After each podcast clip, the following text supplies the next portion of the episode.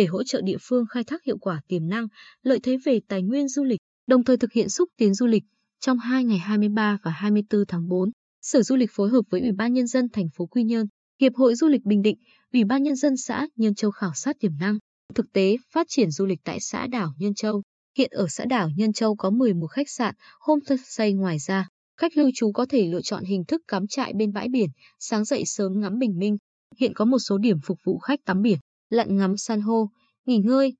ngắm cảnh. Nhân Châu là nơi có nguồn hải sản tươi do ngư dân địa phương đánh bắt, cách thức chế biến hấp dẫn, trong đó có món chả cá được du khách đánh giá rất cao. Từ đầu năm 2021 đến nay đã có khoảng 8.100 lượt khách đến Nhân Châu. Tuy nhiên, mức độ khai thác thực tế vẫn chưa tương xứng với tiềm năng. Đoàn khảo sát góp ý cần thực hiện quy hoạch các khu vực có thể phát triển du lịch, chỉnh trang cảnh quan, tạo môi trường sạch đẹp, tổ chức các khu vực hoạt động dịch vụ để thu hút du khách ở lại đêm để trải nghiệm. Bởi nay Nhân Châu đã được dùng điện lưới quốc gia. Giám đốc Sở Du lịch Nguyễn Văn Dũng cho biết, chuyến khảo sát thực tế giúp chúng tôi đánh giá đúng thực trạng các điểm đến, các sản phẩm du lịch thế mạnh riêng biệt của Nhân Châu để có định hướng xây dựng và quảng bá sản phẩm phù hợp. Đồng thời kiến nghị tỉnh có cơ chế chính sách để tạo điều kiện cho Nhân Châu phát triển kinh tế du lịch. Thời gian tới, Sở Du lịch sẽ tiếp tục phối hợp với đơn vị, địa phương liên quan để thực hiện, tuyên truyền,